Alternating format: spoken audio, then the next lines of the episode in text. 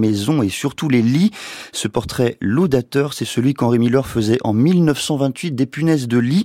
Après avoir disparu dans les années 50, elles sont revenues à l'assaut en France au point d'infester plus d'un foyer sur dix d'après une étude publiée par l'ANSES ce mercredi. Alors comment expliquer leur retour et pourquoi est-ce si difficile de s'en débarrasser? Pour en parler, je reçois ce matin Jean-Michel Béranger. Bonjour.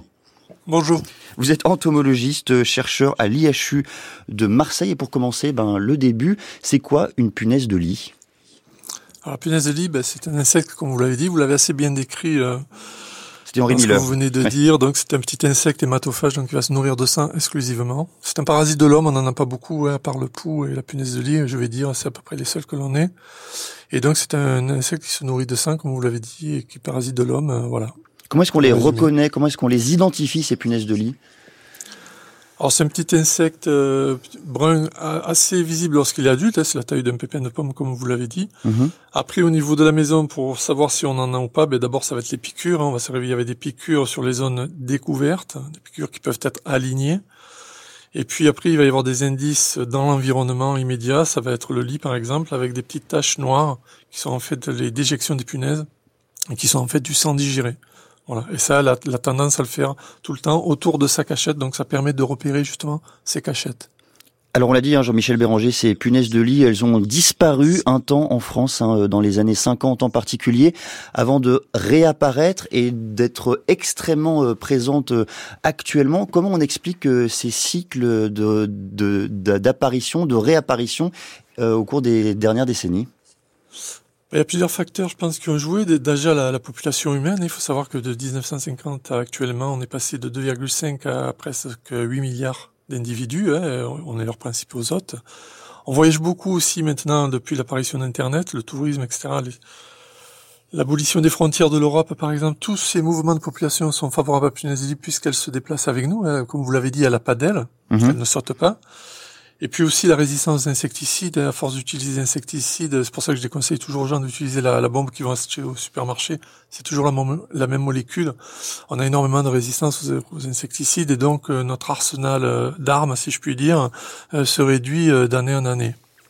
Est-ce qu'il y a des types de logements, Jean-Michel Béranger, que préfèrent les punaises de lit? Non, pas du tout. C'est ce qu'on essaye de, dire tout le temps. C'est pour ça qu'il faut pas, pas avoir peur d'en parler et avoir aucune honte pour cela. La punaise de lit, comme je vous l'ai dit, elle se nourrit exclusivement de notre sang. Donc euh, l'environnement, à part l'hôte, donc nous qui l'intéresse, notre environnement, elle s'en fout complètement.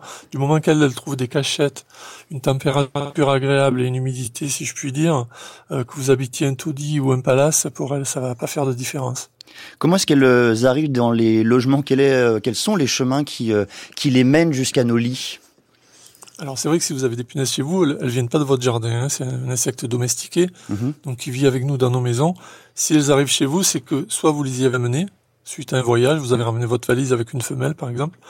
Ça peut être un objet que vous avez acheté d'occasion, hein, un matelas, un lit, un livre, hein, tout simplement ou euh, elles viennent de votre voisin. Si votre voisin en a euh, depuis pas mal de temps qu'il ne fait rien, les populations grandissant, elles finissent par passer par les communications qui existent entre appartements, par exemple, style euh, le chauffage collectif, par exemple, les gaines de dilatation des tuyaux. Ça, c'est un cas classique. Ces punaises de lit, elles se multiplient également du fait de la présence en ville de ce que vous appelez des foyers de dispersion. Est-ce que vous pouvez euh, nous expliciter cette notion? Alors pour moi, c'est les choses à traiter en priorité. C'est en fait des appartements dans lesquels vous rentrez et il y a euh, dans ces appartements des milliers de punaises. Donc soit la personne est déficiente physique ou mentale, ou bien n'a pas les moyens tout simplement. Laisse perdurer la chose, elle essaie de lutter comme elle peut, et donc la pollution grandissante, euh, les punaises de lit vont se retrouver de partout, y compris sur ses vêtements. Et ces personnes vont pouvoir prendre les bus, le métro, etc., se déplacer dans la ville, mhm. et euh, comme ça disperser d'abord dans l'environnement euh, de la ville, mais également à son niveau, au niveau des appartements. Donc les, punaises vont diffuser dans l'immeuble. Et on atteint après des, niveaux élevés d'infestation comme ça. Donc pour moi, c'est des choses à traiter en priorité dans une ville. On l'a dit hein, tout à l'heure, euh, plus d'un foyer sur dix est ou a été infesté hein, par euh, les punaises de lit. On dit et on lit souvent que ces punaises de lit sont particulièrement tenace, qu'est-ce que ça signifie euh, cet adjectif? Est-ce que cela veut dire que la biologie euh, des, punaises de lit euh, explique leur succès leur et leur dispersion? Alors c'est vrai qu'elles sont tenaces, elles, sont elles ont un corps très plat qui va leur permettre de se glisser dans les moindres fentes. Et c'est vrai que si les traitements ne sont pas appliqués correctement, il y a une logistique à suivre, si je puis dire. L'utilisation, par exemple, comme je le disais, d'insecticides va d'abord pas les tuer parce qu'elles sont résistantes, mais c'est quand même un répulsif, elles n'aiment pas ces produits. Et donc elles vont avoir tendance à partir, partir soit dans d'autres appartements, soit dans ce qu'on appelle nous les structures profondes du bâtiment, c'est-à-dire les gaines électriques, etc., où elles vont mhm. se réfugier quelque temps pour fuir le produit et puis revenir lorsque le produit aura cessé son effet. Donc voilà euh, comment elles sont. On peut, dire aussi qu'elles sont tenaces. Elles, elles développent. Je le dis toujours, c'est un être vivant. On donne des généralités lorsqu'on fait des formations, mais c'est un insecte qui peut s'adapter. Parfois, on assiste à des comportements comme celui-ci qui sont assez euh, curieux. Voilà. Il faut revenir, hein, Jean-Michel Béranger, sur la façon évidemment dont s'organise la lutte contre les punaises de lit. Si j'en trouve euh, ce soir, demain matin, euh, chez moi, à mon domicile, qu'est-ce que je dois faire? Comment réagir? Alors déjà, savoir que c'est des punaises de lit, ça c'est très important. Il y a beaucoup de faux diagnostics punaises de lit. Donc si vous avez bien identifié la punaise de lit, c'est déjà un bon point parce que on va pouvoir dire que c'est en début d'infestation. Là, vous aurez le plus de chances de, réussite. Donc après, c'est une organisation, c'est-à-dire, elles portent bien leur nom, leur nom, généralement, elles sont au niveau du lit, tout au moins au début, ou sur le canapé. Et donc, il va falloir euh, nettoyer déjà euh, votre euh, literie, c'est-à-dire tout ce qui est drap, coussin, etc., que vous allez pouvoir laver à 60 degrés. Ça va permettre de dénuder, si je puis dire, votre lit et là accéder au matelas et à la structure de votre lit.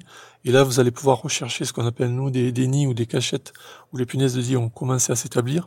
Ça va être par exemple le cordon du matelas, le trou de vis du lit, euh, l'insertion des lattes, euh, du sommier à lattes. Mhm. Et là, vous allez pouvoir traiter avec les moyens que vous avez, vous, donc qui sont des moyens mécaniques, c'est-à-dire l'aspirateur, le nettoie vapeur si vous en avez un, éventuellement de la terre de diatomée. Alors je conseille plutôt un aérosol euh, pour finir.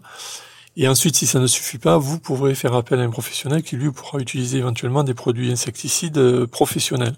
Mais je déconseille déjà de vous utiliser euh, des insecticides parce que vous allez peut-être les tuer, peut-être pas, et celles qui vont résister, ben, elles vont peut-être partir dans les autres pièces de votre maison, et là vous allez avoir un, un problème plus important puisque vous allez en avoir dans toute la maison.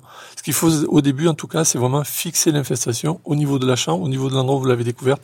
Il n'y a rien qui ne doit sortir de cette pièce. Est-ce qu'il faut euh, prévenir euh, ses voisins, ses proches, un peu comme si on était euh, cas contact et que les punaises de lit auraient pu se, se diffuser?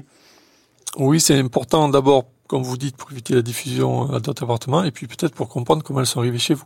Si votre voisin vous dit, ah ben moi aussi j'en ai et je viens de faire un traitement, ça veut dire que le traitement a été mal fait, et du coup elles sont fuies, elles sont venues chez vous.